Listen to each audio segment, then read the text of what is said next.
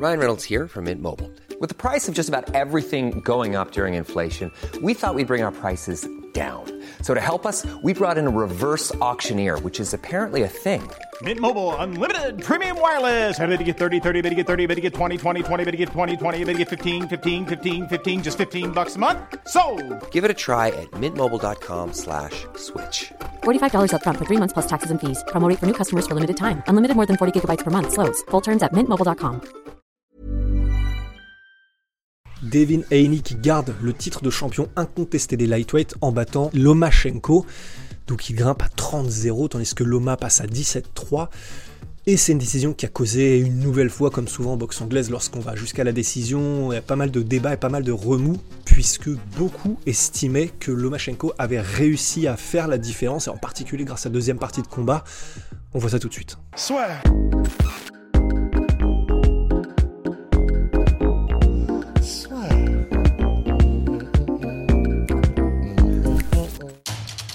Paris sur le MMA avec une ibet.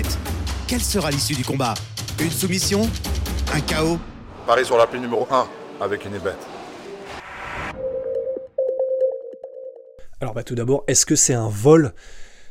Le terme est quand même vachement fort dans ce cas-là parce que même si, alors personnellement déjà, je l'ai donné à Lomachenko, mais c'est extrêmement serré, mais à mon sens, le fait que la première partie de combat était très serrée, mais peut-être un peu plus à l'avantage de Henny, mais que la deuxième partie, et véritablement la deuxième, genre vraiment à partir du round 6, était un peu plus clairement à, l'avantage de Lomachenko, c'est vrai que dans ma tête, j'étais en mode, bon, il y a pas mal de rounds dans la première partie du combat qu'on pourrait donner à l'un comme à l'autre, mais lors de la deuxième partie de combat, il commençait vraiment par sa vitesse, son timing et les, les ouvertures qu'il trouvait, Lomachenko, à vraiment être un peu supérieur quand même techniquement à Devin. Donc en fait, dans ma tête, c'était comme ça le calcul. C'était, bon, bah, première partie très serrée, beaucoup de rounds qui peuvent aller à l'un comme à l'autre, mais deuxième partie, comme elle était plus claire, je la mettais à Lomachenko. Après, il y a quelque chose qui a été vachement intéressant, c'est une des réactions euh, d'après-combat qui était celle de Georges Cambosos Jr. et qui a dit un truc qui m'a un peu fait tiquer. Ça va relancer un débat évidemment, mais c'est. Il disait, bah pour moi, comme les rounds extrêmement serrés vont à l'avantage du champion automatiquement, ça me choque pas qu'à la fin du combat, ben, on ait une décision qui soit en faveur de Haney parce que c'est pas non plus comme si Lomachenko avait arraché Devin Haney dans la deuxième partie de combat. Il était un peu au-dessus, il arrivait à toucher beaucoup plus qu'il ne se faisait toucher. On voyait qu'il y avait un peu plus qu'il y avait une meilleure gestion du timing et du rythme dans la deuxième partie de combat pour, euh, pour Lomachenko, qui mettait un peu plus la pression en plus, mais c'était pas, c'était pas non plus, euh, c'était pas une branlée quoi. Donc une fois que j'ai eu entendu cette, euh, cette, cette manière de voir les choses par Georges Cambosos, j'étais un peu plus serein effectivement, même si j'étais un peu déçu quand même de la décision. Alors après, de là à dire, alors le mec qui a, qui a dit 116, 112, effectivement, là, enfin, c'est quand même compliqué dans le sens où ça veut dire qu'il ne donnerait littéralement que 4 rounds à Lomachenko.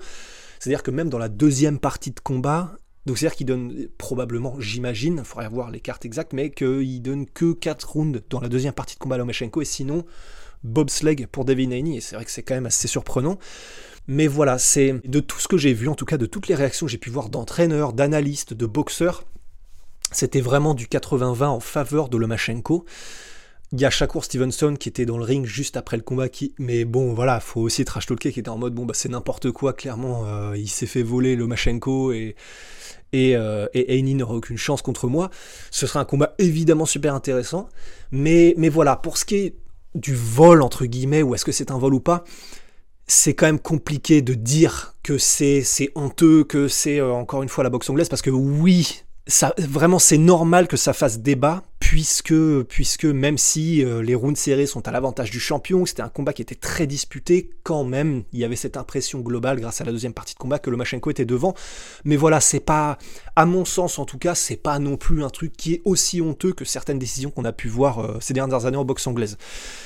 Et surtout, quel combat magnifique, quoi. Maintenant qu'on a dit ça, techniquement, mais vraiment, c'est difficile de faire mieux en fait que ce qu'ils nous ont proposé parce qu'en termes de diversité technique et d'adaptation en combat, c'est absolument incroyable. La première partie du combat, énormément de travail au corps avec le bras arrière de parce qu'ils étaient en garde inversée de, de Devin Haney Et vraiment, on sentait quand même la différence de puissance entre les deux hommes. Alors bon, bah déjà oui, il était plus jeune, Devin Haney, et oui, il était un peu plus massif. D'ailleurs, à la fin du combat, il a même dit que euh, c'était peut-être son dernier combat à 135 livres, parce que là, euh, ça devient quand même compliqué de faire le poids. Et on le voyait vraiment dans le ring, la différence de gabarit entre les deux, elle était assez impressionnante. Et d'ailleurs, enfin vraiment, il y a eu un peu l'inverse, parce que à la fin du combat, David Nenny est en mode c'est peut-être mon combat à 135 livres parce que là, c'est compliqué de faire le cutting. Et Lomachenko, euh, le, commentateur, à son tour lui disait bah, est-ce que tu ferais pas mieux de redescendre à 130 livres? Donc voilà, clairement, il y en avait le petit gabarit qui montait pour aller chercher le gars qui avait un très gros gabarit pour la catégorie, et ça s'est senti pendant le combat. Parce que c'est vrai qu'en termes de puissance, c'était il n'y avait pas de doute quoi. C'est dès que Heini touchait particulièrement au corps et même ses jabs étaient puissants enfin c'est il n'avait pas besoin de faire des grosses combinaisons pour qu'on sente que les impacts étaient, vraiment différents et qu'il prenait l'avantage en termes de dégâts sur Lomachenko. Mais simplement euh, au fur et à mesure du combat effectivement on a vu alors en termes de, en termes de vitesse il y a peut-être eu un ralentissement déjà de la part de Devin Haney quand même au fur et à mesure du combat et surtout dans la deuxième moitié mais même au bout d'un moment, quand il commençait à choper le timing, on sentait quand même que il commençait à dérouler de plus en plus le Machenko, ses combinaisons touchaient de plus en plus, et sur ces combinaisons, le pourcentage de coups qui touchaient était, augmentait au fur, et à mesure du, combat. On sentait que son bras arrière, son direct en bras arrière, le Machenko, passait de mieux en mieux aussi au fur et à mesure du combat, et que, et que avait de moins en moins de réponse à la pression de, Loma. Donc voilà, juste le combat était, était absolument sublime. C'est un truc, on peut le regarder peut-être 5-6 fois et on redécouvrir de nouvelles choses. C'est vraiment, c'est comme les meilleurs films, quoi. Et en fonction de maintenant de, ce que l'un et l'autre vont décider de faire, Lomachenko était un peu dégoûté quand même. On l'a vu pleurer euh, après le combat. Alors il faudra que j'aille re-regarder exactement parce que je ne sais pas s'il pleurait avec la décision aussi. Il me semble que c'était ça qui, qui, pleurait par rapport à. Enfin, un peu le, le trop-plein émotionnel après le combat. Lui, il était persuadé d'avoir gagné, Lomachenko, évidemment.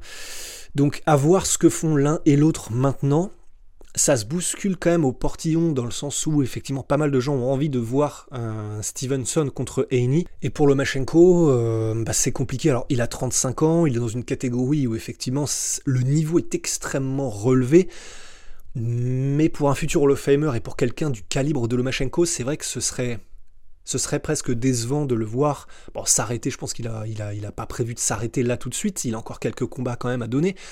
Mais ce serait presque dommage s'il n'y avait pas un rematch. En fait, moi-même, je commence à détester ce terme en fait euh, dans la boxe anglaise parce que vraiment, il y a cette impression que comme tous les combats provoquent des débats, il faut des rematchs à chaque fois.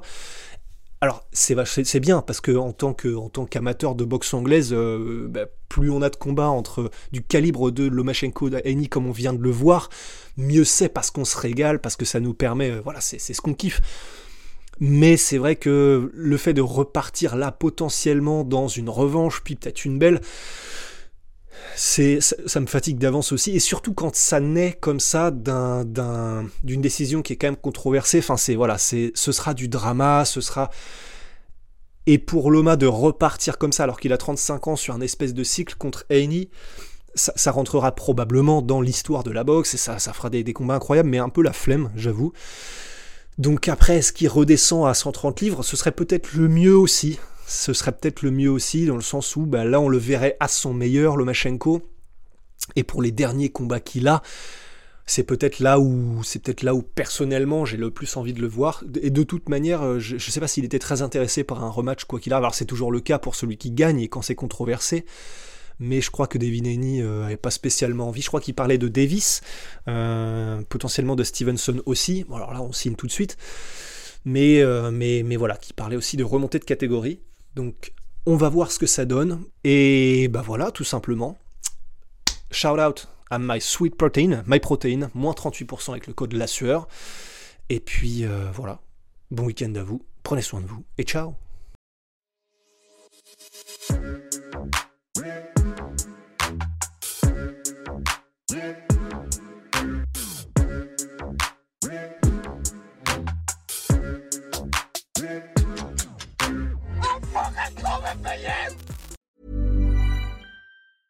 This Mother's Day, treat mom to healthy, glowing skin with Osea's limited edition skincare sets.